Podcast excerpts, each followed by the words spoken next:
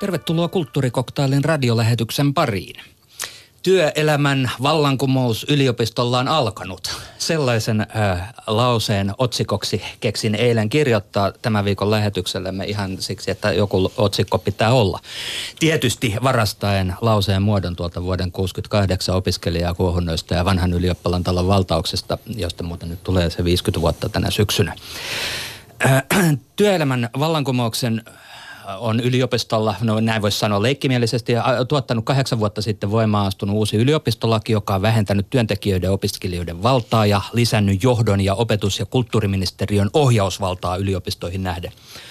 Mutta sitten taas toisaalta voi olla niinkin, että todellinen työelämän vallankumous yliopistolla on vasta alkamassa ja sitä tekevät sitten, jos niin on, niin vastavallankumoukselliset, jotka haluavat pitää kiinni yliopiston autonomiasta, tutkimuksen vapaudesta ja jotka eivät halua opetusministeriön ohjaavan yliopistoja liiaksi strategiaperustaisella rahoituksella.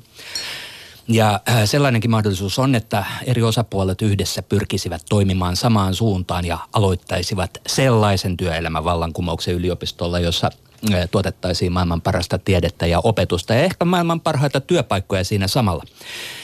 Mutta ennen kuin tämä alkaa mennä liian idealistiseksi, esittelen päivän studiovieraat. Oikeushistorian ja roomalaisen oikeuden professori Jukka Kekkonen Helsingin yliopistosta. Tervetuloa. Kiitos, huomenta. Ja kulttuurin tutkija ja mediakulttuurin dosentti Hanna Kuusela Tampereen yliopistosta. Tervetuloa. Kiitos, kiitos. Ja Aalto-yliopiston provosti Kristiina Mäkelä tervetuloa. Kiitos. Provosti, se on siis tehtävä, joka sijoittuu yliopistossa jonnekin rehtorin ja vararehtorien väliin, mikäli olen oikein ymmärtänyt. Aivan oikein. No me keskustelemme ensin tässä nyt ensin tällä porukalla, mutta noin puolen tunnin kuluttua otamme puhelimitse yhteyttä myös Tampereen yliopiston johtamiskorkeakouluun, josta puhelimitse keskusteluumme osallistuu korkeakoulujen ohjaukseen ja rahoitukseen erikoistunut professori Jussi Kivistä. Minun nimeni on Jonni Ruus ja tämä on siis Kulttuurikoktail. Niin, yliopistoissa on keskusteltu aika kiivaastikin näistä äh, työelämän uusista käytännöistä, joita yliopistoihin on 2010-luvulla tuotu. Mutta välittömänä herätteenä tämän meidän keskustelumme käymiselle on se, että viikko sitten julkaistiin opetus- ja kulttuuriministeriön teettämä kattava selvitys yliopistouudistuksen vaikutuksista. Mulla on tämmöinen mm, hiirenkorville jo plarattu ö, printti tässä mukana. Tämä selvitys on sellaisenaan ladattavissa luettavaksi opetus- ja kulttuuriministeriön nettisivulta – ja nyt kun siis puhutaan yliopistouudistuksesta, viitataan siihen uudistukseen, joka tapahtui kahdeksan vuotta sitten, kun voimaan astui uusi yliopistolaki. Ja tämän lain myötä moni asia yliopistoissa on muuttunut. Ja nyt alkuun ehdotan lyhyehköä kierrosta, jonka aikana kertoisitte, mikä on, y, y, mikä on uuden yliopistolain myötä kahdeksan viime vuoden aikana yliopistoissa muuttunut. Kuka haluaa aloittaa? No mun mielestä se itse Anna alussa. Osa Joo, mun mielestä se itse alussa oikein hyvin tiivistit, mikä on muuttunut, että, että johdon valta on kasvanut, yliopistoyhteisön rooli pienentynyt ja niin kuin tuossa siinä OKM-raportissakin todettiin, niin yliopistoyhteisö on etääntynyt johdosta. Ja, ja yliopistossa on aika paljon sellainen tunne ihmisillä, että eikä se ole ainoastaan tunne, vaan mun mielestä se on myös ihan todellinen tilanne, että, että on keskitetty valtaa ja, ja johto ikään kuin – toimii aika lailla irrallaan yhteisöstä. Jukka Kekkonen.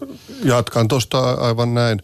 Olennainen on se, että, että, että tällä uudella yliopistolailla ajettiin demokratia alas. Eli se tarkoittaa, että henkilöstön osallistumisen vaikutusmahdollisuudet vähenivät hyvin paljon. Meille luvattiin lisää autonomiaa, käytännössä on käynyt juuri päinvastoin. Ja nyt nämä viime vuosien rahoitusongelmat ovat vielä niin kuin lisänneet näitä ongelmia. Ja, ja minusta niin kuin ehkä pahin asia on se, että, että tota, tämän tosia, näiden tosiasioiden tunnustaminen näyttää hyvin vaikealta tuolla ministeriön suunnalla, että ei, ei, ei niin kuin nähdä, että yliopiston laki nimenomaan se on aiheuttanut nämä merkittävät ongelmat. Jos me emme pysty ja uskalla analysoida ongelmien syitä, emme pysty myöskään rationaalisesti niitä korjaamaan. Et me ollaan aika hankalassa tilanteessa. Nyt meillä on kuitenkin yliopistolain vaikutusarviointeja tehty kolmas, kolmas tuli nyt ja kaikki antaa juuri saman tuloksen, mihin kollega tässä viittasi juuri, että henkilöstö voi edelleenkin hyvin huonosti ja jotain pitäisi tehdä, jotain uutta näköalaa pitäisi nyt saada ja mun mielestä se demokratian suunta on se, mihin pitäisi lähteä ja, ja myöskin olla valmis avaamaan yliopistolaki tältä osin, jotta päästäisiin kunnollisiin uudistuksiin. Kristina Mäkelä, miltä tämä tilanne näyttää sieltä Aalto-yliopiston johdosta käsin? Näin. Mä mielelläni aloittaisin tämän ensin. Sen lisäksi, että mä oon Aalto-yliopiston provosti, mun oma tutkimustausta on se, että mä oon johtamisen professori, tai johtamisen laitoksella professori ja, ja sitten vedän, vedän OKM, opetusministeriö Visio 2030 hyvinvoiva työyhteisö työryhmää, että mulla on oikeastaan kolme hattua tässä keskustelussa pääs, päässäni ja, ja mielellään pidänkin ne kolme hattua päässäni. Tämä, tämä tota, jos aloitetaan tuosta vaikutusarvioinnista, niin, niin, niin se, positiivisina ja hyvinkin positiivisina huomioina huomioina siellä, ja, jotka kyllä allekirjoitan, on se, että, että yliopistojen kyky tehdä päätöksiä ja katsoa pitkän tähtäimen kokonaisetua on lisääntynyt. Esimerkiksi meiltä mä voisin ottaa esimerkiksi kampuspäätökset, jotka ei varmasti mm, olisi tätä mm, niin kuin, mm, muutosta niin ilman syntyneet, koska ne on kuitenkin semmoisia. Kampuspäätökset. Kampuspäätökset tarkoittaa sitä, että Aalto-yliopisto on muodostunut kolmesta eri korkeakoulusta vuonna 2010 ää, tekninen yliopisto, kauppakorkeakoulu ja taiteen ja suunnittelun korkeakoulu, jotka, jotka yhdessä muodostivat Aalto-yliopiston. Ja kaikki kolme silloista yliopistoa sijaitsivat eri paikassa. Ja, ja, ja, ja koska muutos on aina haastavaa, oli se sitten yliopistoihin tai ihan mihin muuhunkin inhimilliseen toimintaan liittyvää, niin, niin ähm, olisiko tämmöisiä isoja sijaintimuutoksia ja rakennuspäätöksiä pystytty tekemään ilman, ilman että oltaisiin pystytty aika joustavasti ja äh, katsomaan yliopiston kokonaisetua, niin on, on erittäin hyvä kysymys. Mutta sitten taas toisaalta kyllä olen ihan samaa mieltä, että yliopistolain muutoksiin on suhtauduttu kriittisesti, mutta, mutta niin kuin siinä raportissakin tai selvityksessäkin sanottiin, tähän vaikuttanee itse uudistusta enemmän samaan aikaan tapahtuneet rahoitusleikkaukset. Ja, ja niillä on ollut tosi iso merkitys tähän yliopistosektorille ja, ja, ja niihin keskusteluihin, mitä, tää, mitä tässä on käyty. Niin, siis samaan aikaan tosiaan on leikattu rahaa ja sitten onhan tässä vielä kaikenlaisia muitakin murroksia. Tämä digitaalisen ö, opetuksen murros, että nyt järjestetään verkkokursseja ja nämä, niin kuin, näillä on varmasti kaikenlaisia vaikutuksia yliopistoyhteisöihin mm-hmm. ja työilmapiiriin. Miten arvioisitte työilmapiiriä yliopistoissa tällä hetkellä?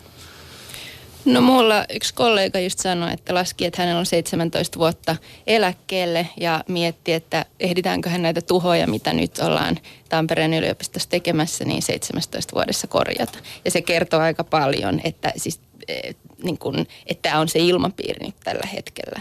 Että ihmiset ei, ja Tamperehan on niin kuin fuusion kourissa, niin meillä on tietenkin vielä ehkä – ähm, vielä raskaampi se tilanne tällä hetkellä kuin monissa muissa yliopistoissa. Että, että kyllä mä koen, että ihmiset alkaa, meillä alkaa olla niin kuin vitsit vähissä ihmisillä ja tilannehan on se, että moni ei tiedä, mitä ensi vuoden alussa kolmen kuukauden päästä, missä on töissä, mitä, mikä on työnkuva ja tämän tyyppisiä, niin kuin, tämän tyyppisiä asioita, jotka kuitenkin yliopistoyhteisössä, jo, jolla ei, ei ole mitään muuta kuin henkilökuntansa ja henkilöstönsä. Yliopistolla ei ole mitään myytävää tuotetta, vaan silloin ainoastaan henkilöstön tutkimus ja opetus ja heidän innostus ja motivaatio. Ja jos se viedään, niin kuin mulla on nyt semmoinen olo vahvasti Tampereella, että todella monilta on mennyt se työmotivaatio.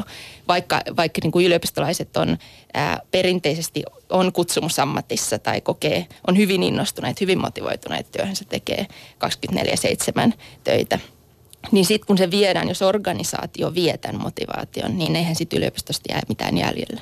Ja ei meillä ole tiedettä, jos tämä henkilöstön motivaatio viedään. Jos ihmiset laskee päiviä 17 vuoden päästä alkavaan eläkkeeseen. Tästä on erittäin hyvä jatkaa. Helsingin yliopistossa 2016 julkaistiin professori Sue Scottin raportti, joka antaa todella karun kuvan tästä työilmapiiristä. Ja se ei ole ainoastaan tämä viimeaikainen niin kuin leikkauspolitiikka, vaan jo aikaisemmin näitä muutoksia on ollut havaittavissa juuri tämän yliopistolain voimaantulon jälkeen, jolloin siirryttiin tällaiseen johtajavaltaiseen tai vääpelivaltaiseen rakenteeseen, kuten on sanottu. Ja mun mielestä niin kuin aika hyvän analogia voisi tarjota nyt tämä Jorma, Jorma Ollila ja Risto Siilamaa keskustelu niin kuin Nokia johtamiskulttuurista, että Helsingin yliopistoa ja luultavasti muitakin yliopistoja leimaa valitettavasti tämmöinen pelon ilmapiiri. Ja se kohdistuu kaikkein voimakkaimmin nuoriin, pätkätyöläisiin ja, ja siihen porukkaan, jossa on meidän tieteemme ja suomalaisen yhteiskunnan ja koko maailmankin tulevaisuuden tavalla niin kuin lahja, kaikkein lahjakkaimpiin, lahjakkaimpiin nuoriin. Ja tässä uudessa johtamiskulttuurissa niin kuin musta on sellainen vinoutunut ihmiskäsitys taustalla, jossa, jossa niin kuin lähdetään sillä tavalla, että, että tota yliopiston rehtorit ja johtotaso on se, joka pystyy niin kuin näkemään jonkun, jonkun tota hypoteettisen yliopiston kokonaisedun paremmin kuin asiantuntijat siellä kentällä, jotka tekevät joka päivästä työtä. Että tätä mä oon arvostellut silloin aikanaan, kun yliopistolaki tuli, tuli, tuli todellakin voimaan että tähän pitäisi saada jollain tavalla muutos, että meihin yliopistotyöläisiin ja työntekijöihin pitää luottaa ja meille pitää antaa meidän, meille kuuluva osa siitä vallankäyttömahdollisuudesta. Niin olet aika voimakkaasti ottanut kantaa esimerkiksi verran tätä yliopistopomojen valtaa Pohjois-Korean diktatuuriin. No se oli varmasti minulta. Minä usein liiottelen myös. Ei sillä, siitä tietenkään ole kysymys. Mutta ei ole tota, vielä liekin heittimiä näkynyt. Ei, ei tietenkään, mutta siis se yksivaltaisuus niin kuin asiantuntijaorganisaatio johtoportailla on vähän hankala asia ja se demokratia alasajo siitä on niin kuin, ikään kuin kysymys. Ää, mä mielelläni ottaisin tässä nyt tämän hyvinvointityöryhmän puheenjohtajan hatun ja johtamisen professori hatun tässä hetkeksi päähäni. Ää, Hanna Kuusella tässä vieressäni niin mun mielestä sanoi erittäin tärkeän asian ja se on se, että yliopistot eivät tee mitään, ihmiset tekevät.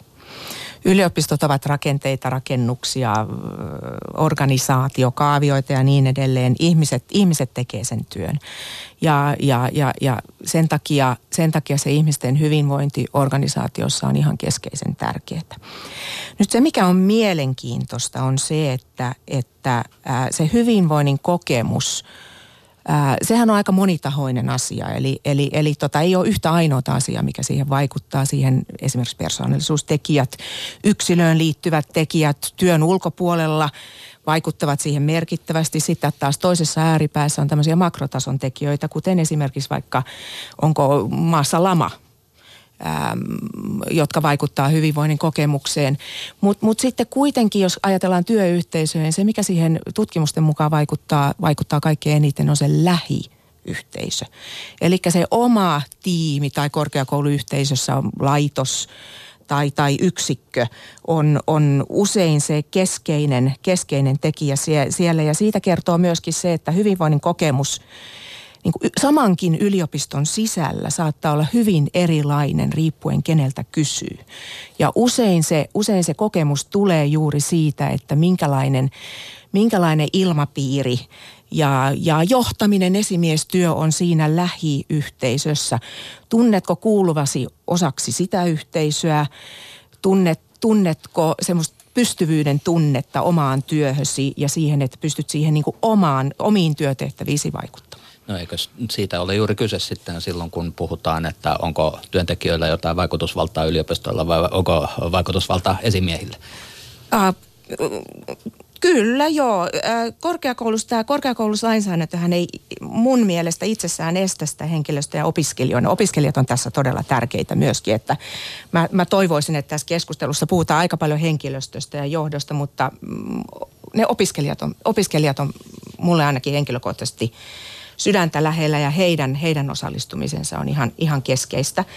Niin se ei itsessään estä sitä, että kyse on mun mielestä enemmän johtamiskulttuurista, valituista johtamisen käytännöistä ja johtamisosaamisesta.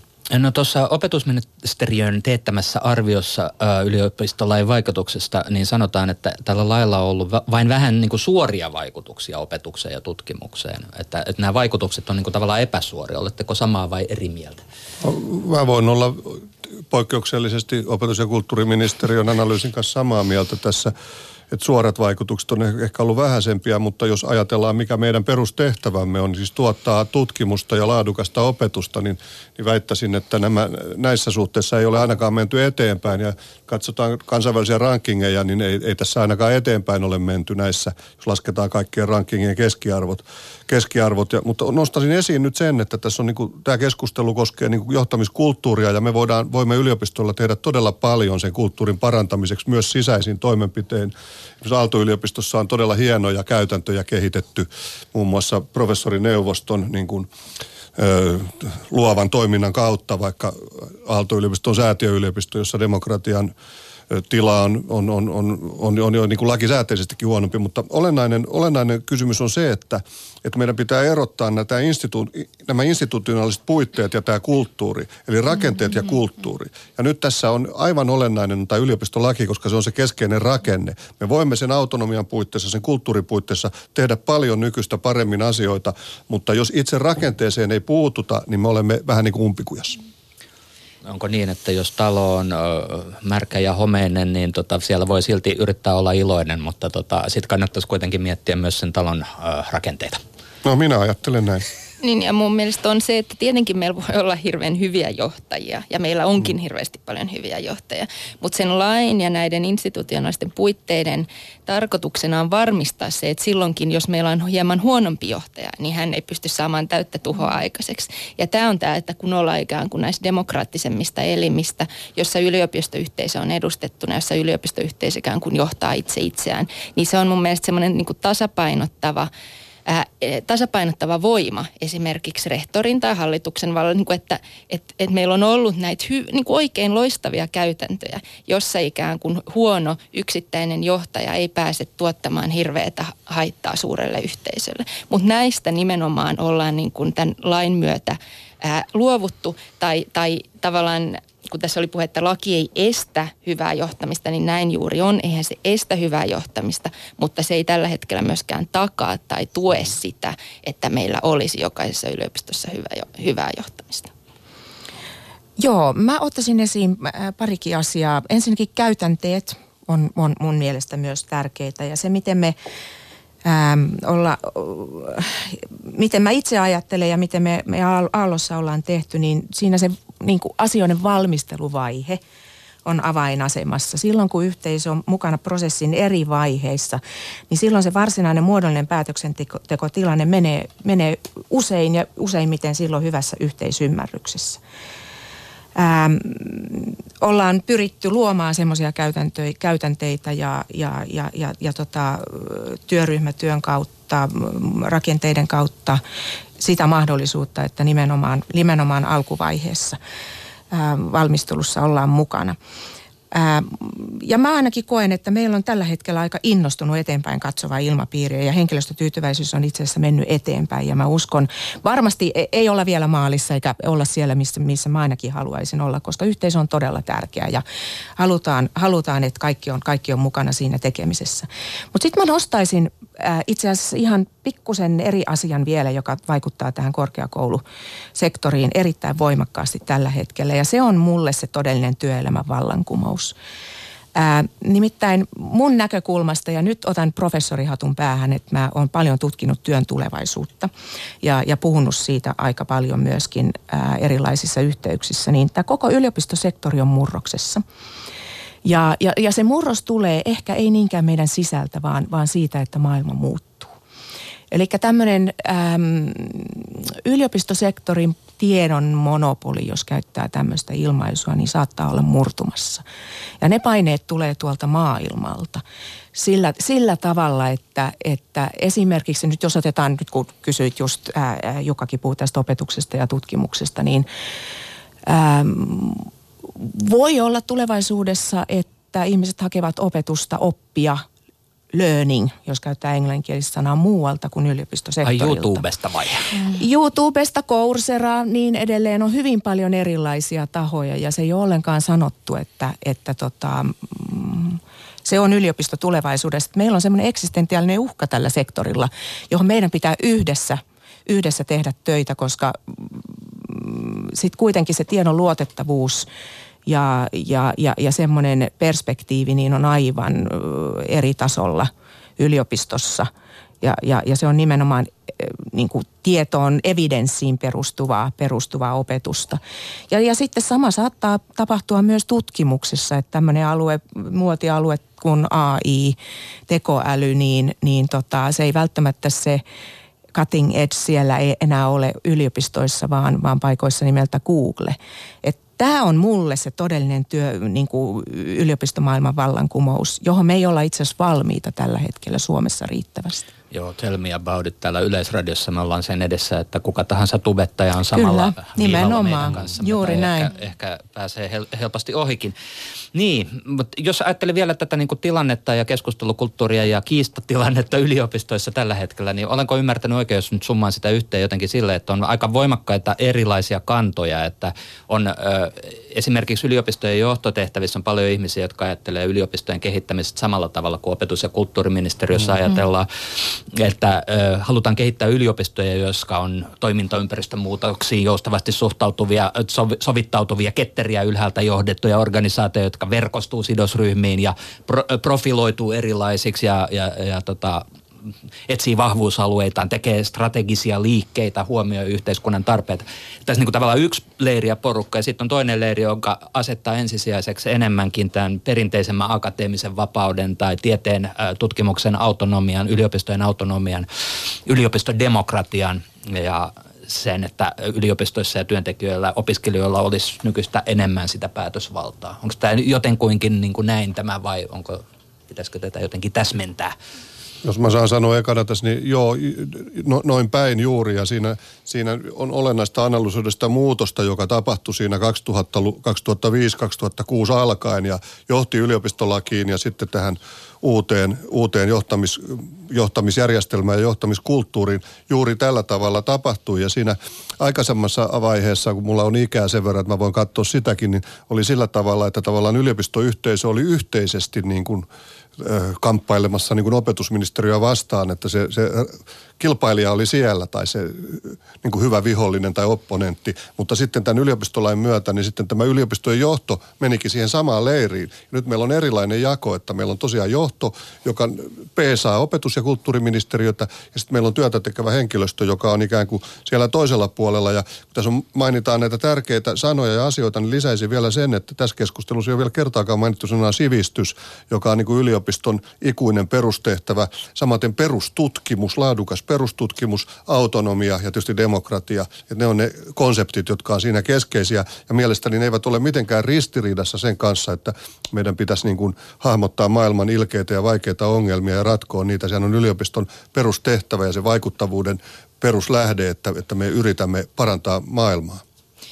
Ja kyllä tässäkin nimenomaan tämän yliopistolain yhtenä tavoitteena oli niin tuoda vahvemmin ikään kuin sidosryhmät, jos käytetään tätä sanaa, käytännössä aika lailla liike-elämä vahvemmin ikään kuin yliopistojen johtoon tai niin kuin kertomaan omiin näkemyksensä. Ja toki yliopistojen pitää ää, hyödyttää yhteiskuntaa ja toki pitää tehdä yhteistyötä. Mutta silloin kun tämä alkaa niin kuin mennä siihen, että ikään kuin ää, liike-elämä alkaa esittää yliopistoille vaatimuksia tai näkemyksiä siitä, miten tutkimusta tehdään, niin silloin näitä uusia Nokioita ei tuu niin, että Nokia kä- käskee meitä tuottamaan uuden Nokian, vaan se tieteen nimenomaan hienous ja koko tieteen logiikka lähtee siitä, että tiedemaailma itse tietää, missä, mikä on ikään kuin mahdollista tieteen sisällä. Niin Hanna Kuusela, sinä seuraat läheltä Tampereen yliopiston tilannetta ja tämä on just aika akuutti keskustelu siellä, eli just tämä, että mikä on niin kuin ulkopuolelta tulevan ohjauksen ö, suhde tähän yliopistotoimintaan. Voiko sanoa, että se on täällä, ö, Tampereella olisi tällä hetkellä tämä ö, tilanne niin kuin kriisiytynyt eniten suomalaisista yliopistoista? No kyllä, no tietenkin se on tällä hetkellä kaikkein akuuteimmassa vaiheessa, kun tätä uutta yliopistoa tällä hetkellä rakennetaan. Ja kyllä, kyllä siinä, niin kuin, siinä hiertää ikään kuin nämä laajat kysymykset tästä demokratiasta, yliopistodemokratian äm, tilasta, mutta sitten spesifinä kysymyksenä kyllä hiertää hirveän vahvasti se, että tietyt sidosryhmät, liike-elämän sidosryhmät yrittää hirveän vahvasti nyt ohjata tätä niin uuden yliopiston rakentamista. Ja se on täysin ymmärrettävää ikään kuin heidän näkökulmasta ja on täysin ymmärrettävää, että, että tietyillä liike-elämän ää, osa-alueilla on hyötyä yliopistosta ja intressi saada koulutettua työvoimaa ja näin pitääkin olla. Ei, ei siinä ole niin mitään ongelmaa, mutta ää, että mitä tapahtuu ikään kuin niille aloille, jotka eivät ole mitenkään välittömästi hyödynnettävissä, niin siitähän tässä niin kuin, ää, niiden elinehdoistahan tässä pitkälti joudutaan kamppailemaan. Jos olen oikein ymmärtänyt niin yhdellä lauseella, voiko tämän kuvata niin tämän Tampereen tilanne, että teknologiateollisuus ry on 50 000 euroa, vai mitä, lahjoittanut tota, yliopistotoimintaan ja tota, saaneet lahjaksi valta-asemia tai saamassa lahjaksi valta-asemia tuota siellä. No näin voi sanoa. Että, vai en tiedä, että, mä en ole, oliko tämä summa oikea, vai oliko kyse 50 miljoonaa vai 50 000 vai mitä se oli? Ää, no se on jo muutama kymmenen tuhatta tässä vaiheessa ollut, mitä he on investoinut ja sitä kautta he on saanut ikään kuin hyvin vahvan aseman ää, julkisiin varoihin, koska yliopiston budjettihan, meidän yliopiston budjetit on 300 miljoonaa suunnilleen yhdessä. Ää, ja ja tämä muutaman kymmenen tuhannen panostuksella pääsee ikään kuin ohjaamaan tätä, ää, tätä muutaman sadan miljoonan vuosittaista, ää, vuosittaista julkista rahaa, niin tämä on niin kuin se ikään kuin suuri kysymys, jota oikeasti pitää miettiä, että, että on, onko meidän, niin kuin, näinkö tätä yliopisto ihan resursseina, niin kuin näinkö sitä ohjataan. Niin, meillähän on nyt siis niin kuin hallinnollisessa mielessä kahdenlaisia yliopistoja. Julkisoikeudellisia yliopistoja, jotka on niitä perinteisiä. Ja sitten on tällainen säätiönmuotoinen yliopisto, joka Aalto on ja te- Tampereen teknillinen korkeakoulu myös. Niin, t- silloin kun Aalto-yliopistoa perustettiin, niin tämän tyyppistä samanlaista keskustelua käytiin. Ää, miltä tämä vaikuttaa nyt tämä Tampereen keskustelu verrattuna esimerkiksi siihen Aallon synnyttämiseen? Joo, tota, no Hanna varmasti on niin paljon lähempänä sitä tilan, tilannetta siellä Tampereella, että, että mun on tästä sivusta nyt vaikea kommentoida niitä, niitä keskusteluja, joissa Tampereella, Tampereella, joita Tampereella tällä hetkellä käydään. Että meidän näkökulmasta niin mitä paremmin toimivia ja miten, miten tota, parempia yliopistoja meillä on kaikkialla maassa, niin sen parempi meille kaikille. Että toivotan kyllä niin onnea matkaan Tampereen, Tampereen ää, yhteisessä, yhteisessä työssä. Ää, me ollaan nyt, Aalto-yliopistohan perustettiin 2010, eli siitä on nyt kahdeksan vuotta. Ja, ja Ihan muutos, samaan aikaan kuin se yliopistolaki. Kyllä, niin, juuri näin, juuri näin. Ja mm. toki sitä työstettiin sitten siinä pari vuotta sitäkin aikaisemmin. Ja muutoshan on aina haastavaa. Ja, ja, ja tota, meilläkin on käyty paljon kaikenlaisia keskusteluja, mutta tällä hetkellä mä sanoisin, että meillä on, meillä on tosi innostunut ja eteenpäin katsova ilmapiiri ja ihmiset kokee ylpeyttä siitä, että on aaltolaisia. Ja, ja tämä onkin ehkä nyt se semmoinen keskeinen asia, että eri yliopistoissa on hyvin erilainen tilanne ja, ja, ja, ja tota, me ollaan oltu hirveän tyytyväisiä ja myöskin tulokset, sekä tulokset että henkilöstön tyytyväisyys on itse asiassa menneet aika hyvin eteenpäin. Tässä kohtaa me voitaisiin ottaa yksi keskustelija lisää. Täällä studiossahan meitä on siis nyt oikeushistoria ja roomalaisen professori Jukka Kekkonen ja kulttuuritutkija ja mediakulttuurin dosentti Hanna Kuusela ja Aalto-yliopiston provasti Kristiina Mäkelä, mutta me otamme yhteyttä Tampereen yliopiston johtamiskorkeakouluun, josta puhelimitse keskusteluumme osallistuu korkeakoulujen ohjaukseen ja rahoitukseen erikoistunut professori Jussi Kivistö. Tervetuloa kulttuurikoktailin lähetykseen. Kiitoksia, kiitoksia. Me olemme just päässyt tässä keskustelemaan vähän säätiöyliopistostakin ja, ja pohdittu sitten, että miten tutkimus ja opetus pitäisi järjestää yliopistoilla. Millä mielellä olet kuunnellut keskustelua? Äh, ihan äh, odotetulla mielellä, sanotaanko näin, että tiedän, että, että tota, säätiö yliopistomalli herättää monissa suurta kriittisyyttä ja, ja ihan oikeisiin asioihin ollaan, ollaan tota keskitytty jotenkin tuon korkeakoulujen uudist, korkeakouluudistusten arvioinnin analyysissä, eli henkilöstön asemaa ja henkilöstön kokemaan muutokseen. No, tässä keskustelussa on myös mainittu tämä opetus- ja kulttuuriministeriön teettämä selvitys yliopistolain vaikutuksista ja olet perehtynyt selvitykseen muun muassa sitä kautta, että ollut jollakin panoksella mukana sen laatimisessa. Että minkälaisia johtopäätöksiä tuon selvityksen perusteella sinun mielestäsi voisi tehdä? No yksi keskeinen ero on juuri se, mitä, mitä te tuossa aiemmin puhuitte, on se, että korkeakoulujen ja tässä tapauksessa yliopistojen johto kokee hyvin eri tavoin – tämän uudistuksen vaikutukset johtamiseen, kun taas sitten henkilöstö. Että tässä on se keskeinen iso ristiriita. Ja, ja sitten todellakin tämä, tämä kysymys siitä, että rahoitus ohjaa hyvin vahvasti korkeakouluja, yliopistoja, ammattikorkeakouluja tällä hetkellä. Ja, ja tota, se autonomian aste tavallaan, tai ei tavallaankaan, vaan ihan tosiasiallisesti on sitten huomattavasti rajoitetumpi, olkoonkin, että yliopistossa tuli itsenäisiä oikeushenkilöitä ja ja monella tavalla niin kuin se toiminnallinen autonomia periaatteessa piti lisääntyä, mutta tämä rahoitusohjaus on erittäin vahva ja kansainvälisesti arvioituna poikkeuksellisen vahvaa Suomessa. Joten tämän yliopistolain varsinaiset vaikutukset tai ammattikorkeakoululain varsinaiset vaikutukset on vaikea erottaa tästä muusta ohjausympäristöstä, eli, eli korkeakoulujen rahoituksesta kaikista ensimmäisenä. Jukka Kekkonen sanoi tuossa aikaisemmin, että aikaisemmin tota yliopisto ja opetus- ja kulttuuriministeriö pallottelivat tavallaan niin kuin keskenään siitä, että minkälaista, jos tulkitsin oikein, että minkälaisen suunnan tiedepolitiikka ottaa, mutta että nyt tavallaan se on muuttunut sillä lailla, että yliopistot on jakautunut kahtia. Ja sinäkin sanoit tuossa, että tämä muutos koetaan hyvin eri lailla. Onko tämä sivusta kun katsoo, niin onko tämä sellaista pallopeliä, missä tota pallo on koko ajan opetus- ja kulttuuriministeriöllä, koska sillä on rahat? No tietyssä määrin kyllä, mutta kyllähän yliopistoilla periaatteessa on mahdollisuutta sitten sisäisesti organisoida asioita nimenomaan juuri henkilöstöpolitiikan suunnassa siten, että, että, että henkilöstön ääntä kuullaan ja henkilöstöä osallistetaan toimintaan että nykyisenkin lain puitteissa voitaisiin ehkä paremmin joissakin yliopistoissa asioita hoitaa, sanotaanko nyt näin. No nyt jos täällä studiostakin on, täällä on kynät sauhunut, onko tässä herännyt, jos otetaan tällaista niin kuin ikään kuin yhteistä keskustelua tästä aiheesta, pitäisikö meidän ja voitaisiko me asettaa tätä johonkin laajempiin puitteisiin, tätä nyt käytävää keskustelua yliopistoista historiallisessa mielessä esimerkiksi, onko tai mikä nyt teistä tuntuu olennaiselta tällä hetkellä?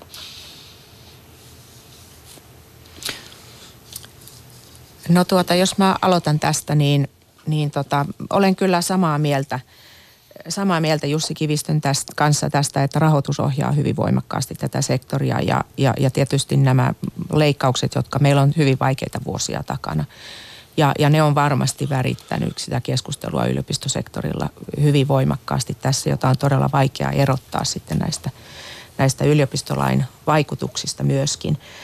Ähm, se, että missä, missä ää, suomalainen yliopistosektori menee, niin, niin mä, mä jotenkin toivoisin, että me päästäisiin eteenpäin tästä myöskin tästä meidän sisäisestä keskustelusta ja, ja, ja, ja myöskin rahoituksen, rahoituskeskustelusta niin kuin opetusministeriön päin ää, ja, ja katsottaisiin yhtenä rintamana maailmalle, koska, koska kyllä se meidän niin kuin kilpailu kuitenkin, se vastakkain, no vastakkainasettelu on huono sana, mutta, mutta se kilpailu tulee tuolta maailmalta.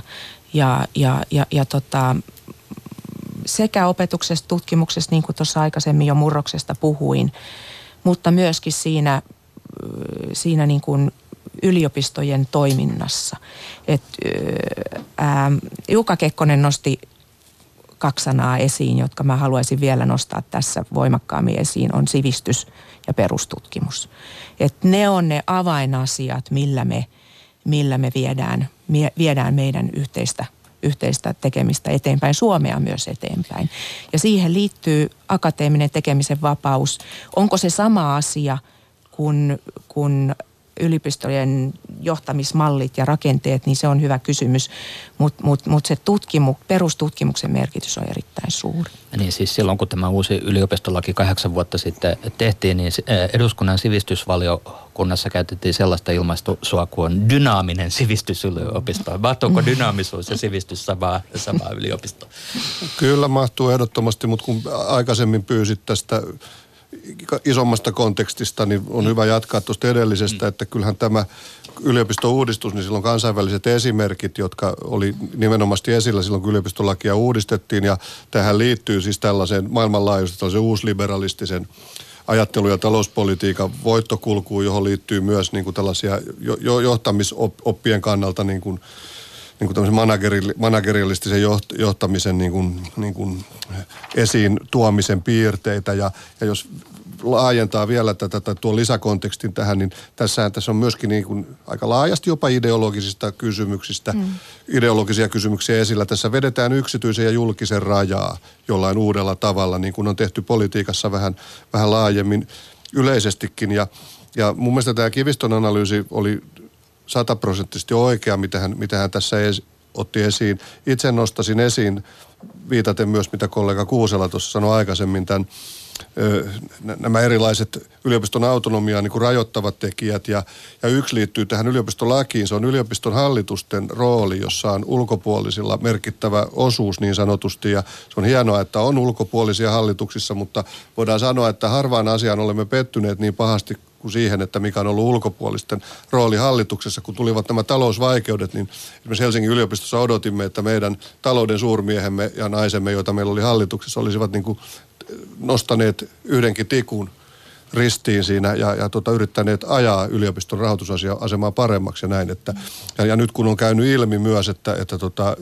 tosiaankin niin kuin tämä johto on etääntynyt henkilökunnasta, niin, niin silloin se aiheuttaa myös hallituksessa sellaista jännitettä ja, ja kädenvääntöä usein, että vaikea löytää yhteistä säveltä, kun toinen osapuoli tekee siellä työtä ja tietää, miten asiat on, ja toinen osapuoli katsoo ulkoa ja, ja, ja, ja jonkun ulkoisen näkemyksen perusteella muodostaa sen toimintapolitiikkansa niin kuin lähtökohdat. Että tässä on tosi isoja asioita pöydällä niin kuin tässä oli puhe siitä, että, että pitäisi päästä eteenpäin tästä sisäisestä keskustelusta, niin mä, mäkään en niin kuin mitään toivo enemmän kuin, että me päästäisiin eteenpäin siitä.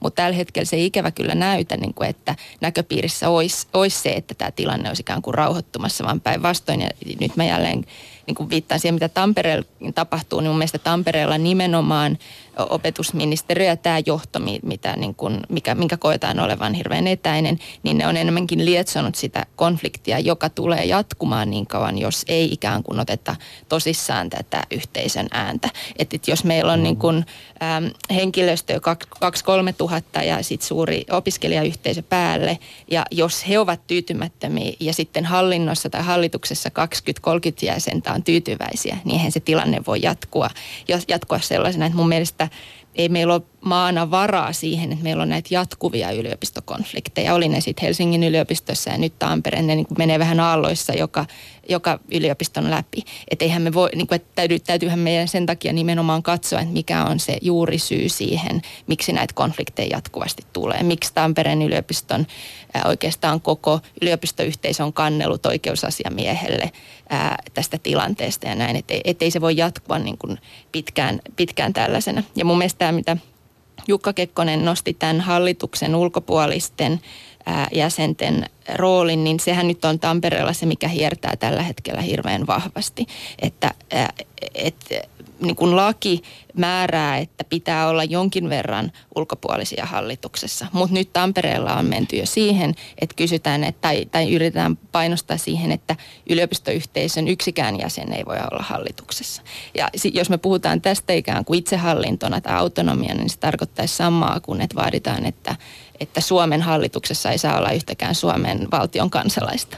Ja, ja, ja tämä on niin kuin aika absurdi mm. tilanne, missä me ollaan. Ja, ja tämä on niin kuin jälleen omiaan vaan luomaan tätä skismaa ja vahvistamaan sitä skismaa, jos, jos hallitus ikään kuin jos siellä ei ole enää mitään linkkiä siihen yhteisöön. Ja mun mielestä silloin vaikka nämä rahoitusleikkaukset, joista me kaikki niin kuin kärsitään, se meidän yhteinen asia, niin onhan niitä paljon parempi käsitellä niin, että yliopistoyhteisö on myös itse päättämässä, miten näitä leikkauksia viedään käytäntöön, kun että ulkopuoliset sen päättää ja, ja yhteisön urisee. Jussi Kivistö, miltä tuo näyttää tuo yliopistodemokratian tilanne Tampereella sinun silmisi? No mä sanoisin ehkä niin päin, että tota, meillä on kaksi yliopistoa, jotka on yhdistymässä tässä. Ja tota, tässä on nyt tullut Tampereen yliopiston ääni ehkä voimakkaammin esille. Ja Tampereen teknisellä yliopistolla ei varmaan olla, olla kaikkein tyytyväisiä, mutta he ovat eläneet tätä säätiöyliopiston aikakautta aiemmin jo. Ja, ja, ja heille tämä muutos, mukaan lukien sitten tämä hallituksen kokoonpano, ei ole niin, niin tota radikaali muutos kuin se on meille Tampereen yliopistolle – ja jossa, jossa ollaan meillä totuttu tähän henkilöstön vahvaan osallistumiseen ja keskusteluun. Että voisi sanoa, että tässä on kahden yliopiston väliset, väliset kulttuurierot myöskin mukana. Itse prosessista nyt voin sanoa sen, että en ole tietenkään iloinen lailla, enkä kuinka voisinkaan olla siitä, että tämä on, on mennyt aika riitaisesti tämä, tämä alku ihan alusta asti. On löydetty hyvin paljon asioita, missä ollaan, ollaan menty sukset ristiin, mutta se mitä nyt tästä tulevaisuudessa toivon, että kun yliopiston toiminta alkaa, niin tässä nyt ihan oikeasti sitten päästäisiin yhteiseen tekemiseen ja siten, että, että kummankin yliopiston puolella henkilöstöllä olisi, olisi hyvät työolot ja hyvä, hyvä tehdä työtä. sen verran tuohon korjaisin vielä tuohon teknologiateollisuuden pääomaan, että mä oon ymmärtänyt näin, että TTYn pääoma siirtyy, säätiöpääoma siirtyy sitten uuden yliopiston säätiöpääomaksi. Ja siellähän nyt, jos tuossa nopeasti oikein katsoin, niin teknologiateollisuudella ja, ja teknologiateollisuuden satavuotissäätiöllä on 14 plus 14 miljoonaa. Eli toki tässä siirtymävaiheessa tuo panostus on ollut pieni, mutta, mutta ottaa huomioon sen, että, että tämä iso pääoma siirtyy sitten osaksi uuden yliopiston pääomaa, niin heillä on siinä merkittävä osuus. Tuohon mä lisäisin, että näin on, mutta Tampereen yliopistolla on myös omaa pääomaa, joka tulee kyllä, osaksi. Kyllä. Että, että siinä mielessä tässä ei ole mitään niin kuin erityisen suurta eroa Juu, tästä. Joo, olen samaa mieltä, mutta se kuulostaa siltä, että jos puhutaan, että on siinä muutaman kymmenen tuhannen panoksella mukana, niin se ei, se ei ole totta.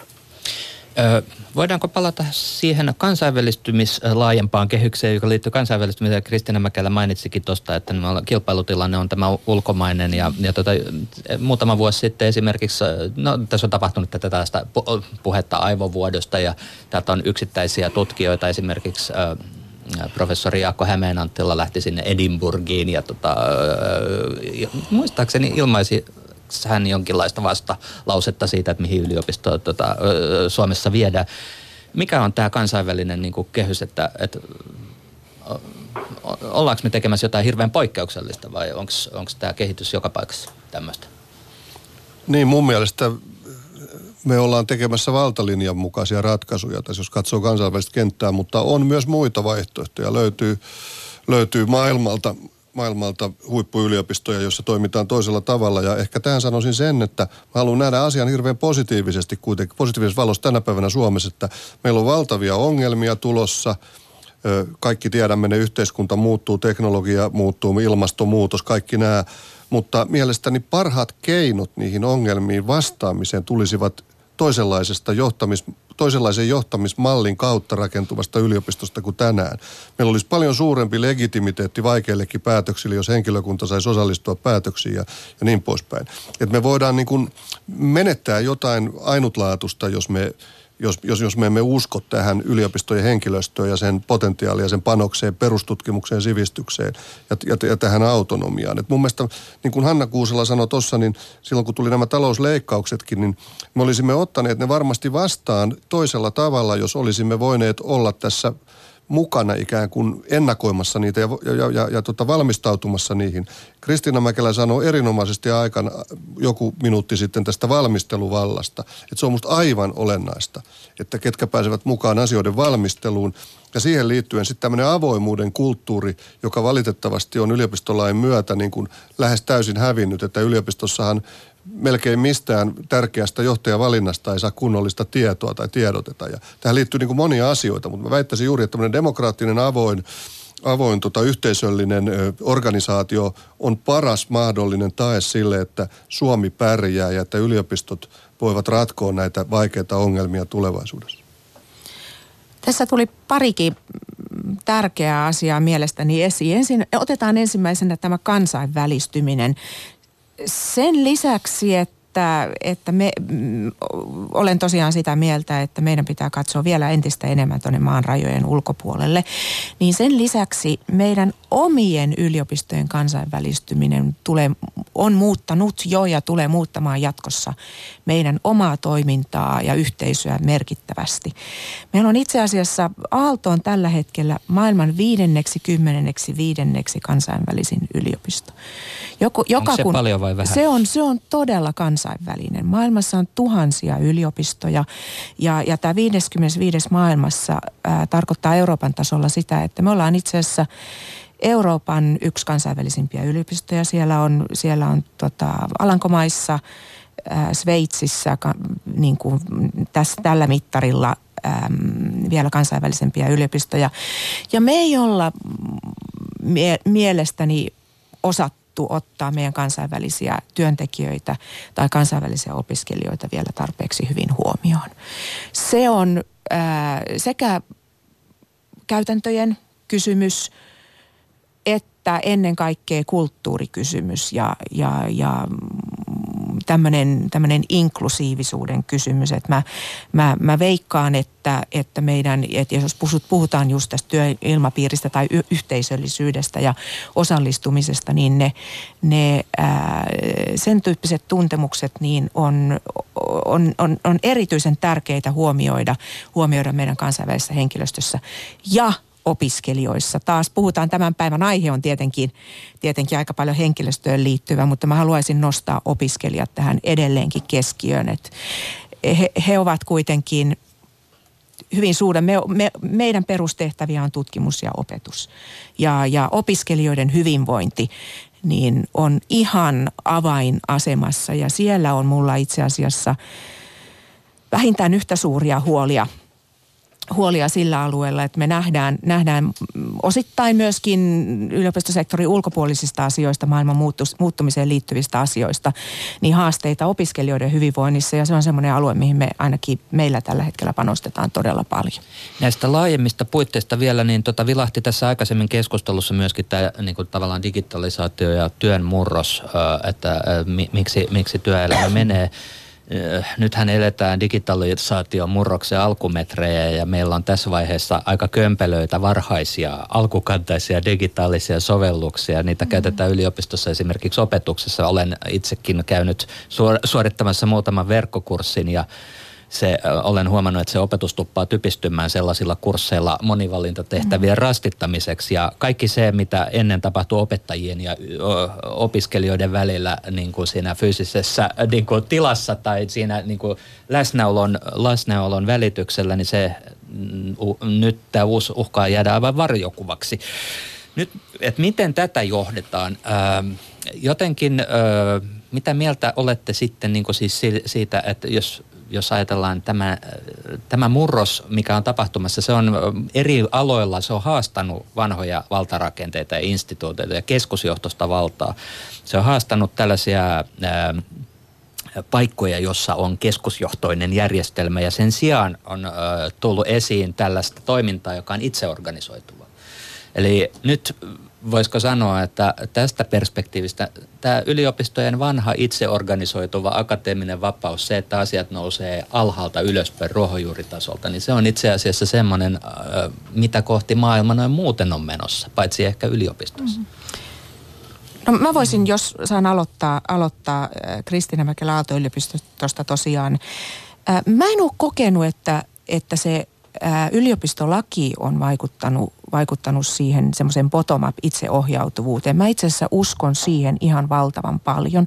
Ja nyt kun mä ajattelen meidän omaa yhteisöä, niin tulee parikin esimerkkiä mieleen, missä se, se bottom-up on, on tuonut ihan itseohjautuva, luova ajattelu, on tuonut ihan valtavien hienoja juttuja. Opiskelijapuolelta tulee tietysti mieleen opiskelijayrittäjyys ja slash – joka, joka on syntynyt siis meidän opiskelijoiden toimesta. Se on täysin opiskelijoiden, opiskelijoiden vetämää ja, ja, ja me kannustetaan sitä yliopistossa paljon.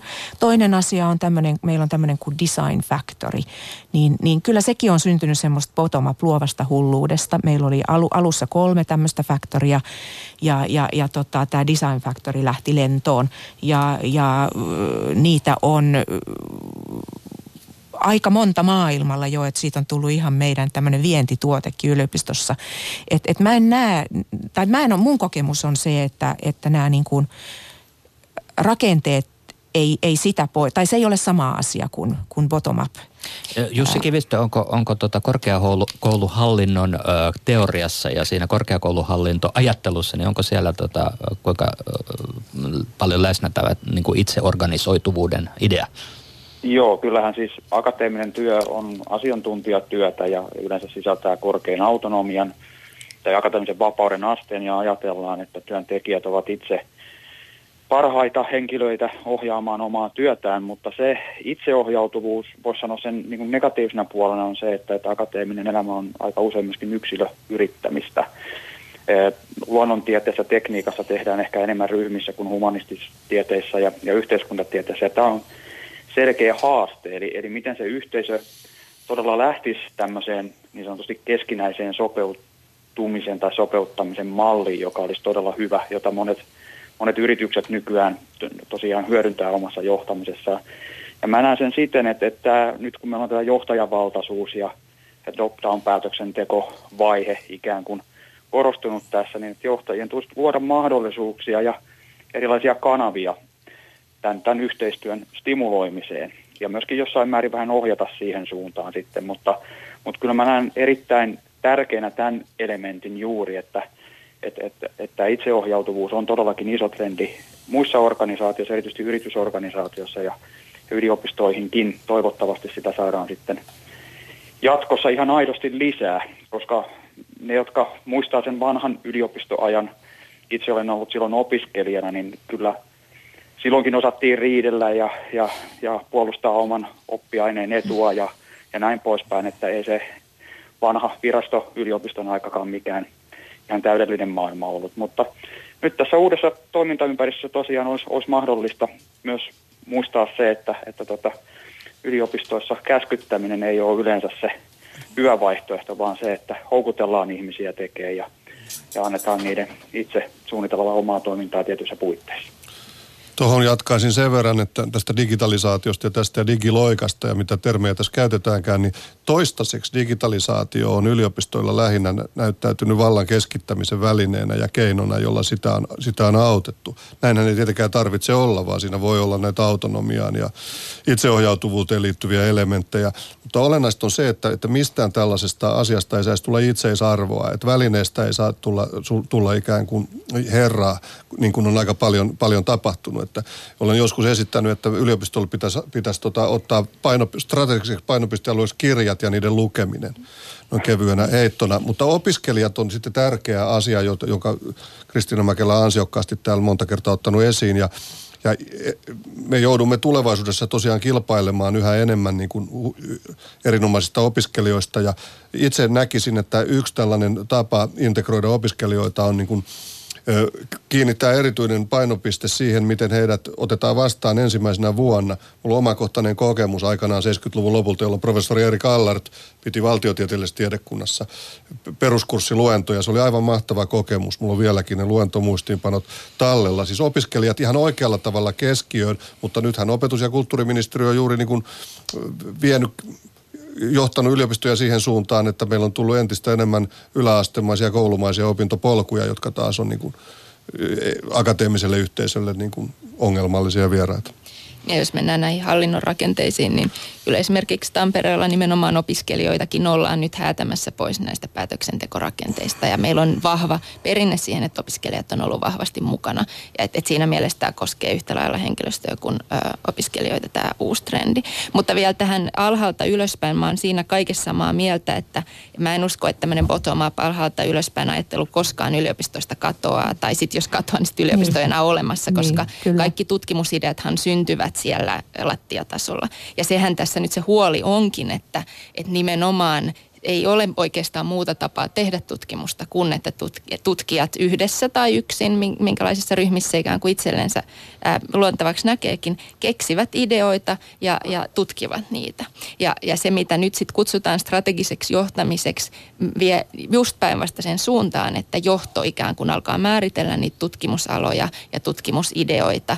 Ja, ja se on mun mielestä, niin kuin, mä, mä en oikein ymmärrä, miten sellainen saadaan oikeasti toimimaan, että joku ihminen, joka ei sitä tutkimusta tee, sanoo, että, että nyt näistä asioista pitäisi tutkia. Koska, koska vaan tutkija voi ikään kuin tietää, mitkä ovat ne mahdolliset kysymykset kullakin alalla seuraava, seuraavan viiden vuoden aikana tai seuraavan kymmenen vuoden aikana. Mm. Niin, se kuulostaa lähtökohtaisesti huonolta idealta, että jostain ylhäältä sorkitaan tutkimusta. Mm-hmm. Vai tuota, mitä sanoo johtamisen asiantuntija? Niin, äh, nimenomaan niin akateeminen vapaus on nimenomaan sen tutkimisen vapautta, sen sisällön, että mitä, mitä haluat tehdä ja, ja, ja tota se, ainakin mun näkökulmasta se on ihan, ihan keskeinen asia yliopistoissa. Mm, mä en näe sen olevan ristiriidassa. Toki voi olla sellaisia paikkoja tai haluja tai ihmisiä, jotka haluaa lähteä nimenomaan määräämään sitä tutkimuksen, että minkälaista tutkimusta saa ja ei saa tehdä. Me, mä en tunnista tota meillä. Me ei ajatella sillä tavalla, että, että, että, että tota, tutkija ei voisi tutkia sitä asiaa, mikä hän näkee, hän näkee ää, parhaaksi. Se maailma on sielläkin se tärkeä paikka, että missä mennään ku, ku, kullakin alalla. Mutta mä haluaisin nostaa tuon, mä, mä pidin todella paljon tästä kollega Jukka Kekkosen komme, kommenteista tai puheenvuorosta tähän digitalisaatioon ja, ja yliopistoihin liittyen. Mulle siis me kaikki varmaan tunnistetaan omastakin, omastakin, omistakin kokemuksistamme sen, että me, me olemme olleet aivan valtavan upeilla ja mieleenpainuvilla luennoilla. Ja sitten samaan aikaan myöskin sellaisilla luennoilla, joista ei, ei välttämättä ihan eri niin kuin paljon käteen jäänyt. Eikö vaan näin nyt, jos otetaan tämmöinen opiskelijan näkökulma. Mä ajattelen siitä sillä tavalla, että tämä digitalisaatio, juuri niin kuin Jukka Kekkonen ainakin ku, kuulin, kuulin, kuulin, mielestäni kuulin, kuulin tämän, että, että se digitalisaatio ja nämä niin kuin uudet opetuksen teknologiat ja muuta, ne ei ole itseisarvo me ei digitalisoida digitalisaation vuoksi tai, tai lähdetä tekemään mokkeja, eli, eli tämmöisiä massive open online courses sen takia, kun, kun kaikki muut tekevät. Se ei ole tärkeää, vaan meidän pitää mulle yliopiston tulevaisuus on se, että yliopiston kohtaamispaikka, jossa erilaiset, erilaista kokemusta omaavat ää, ihmiset fiksut ihmiset tulevat yhteen ja sitä kautta tulee, tulee uutta, oli se sitten tutkimusta tai opetusta. Me ehditään ehkä muutama lause per nenä vielä sanomaan. Ö, olisiko, tota, jos ajatellaan, että meillä on tämä ajassa aika suuria haasteita, outoja uskomuksia, trollausta ja somekuplia ja tämmöistä. Mikä on yliopistojen rooli tässä kaikessa, mutta nyt ei kyllä ehdi kuin kolme lausetta per nenä.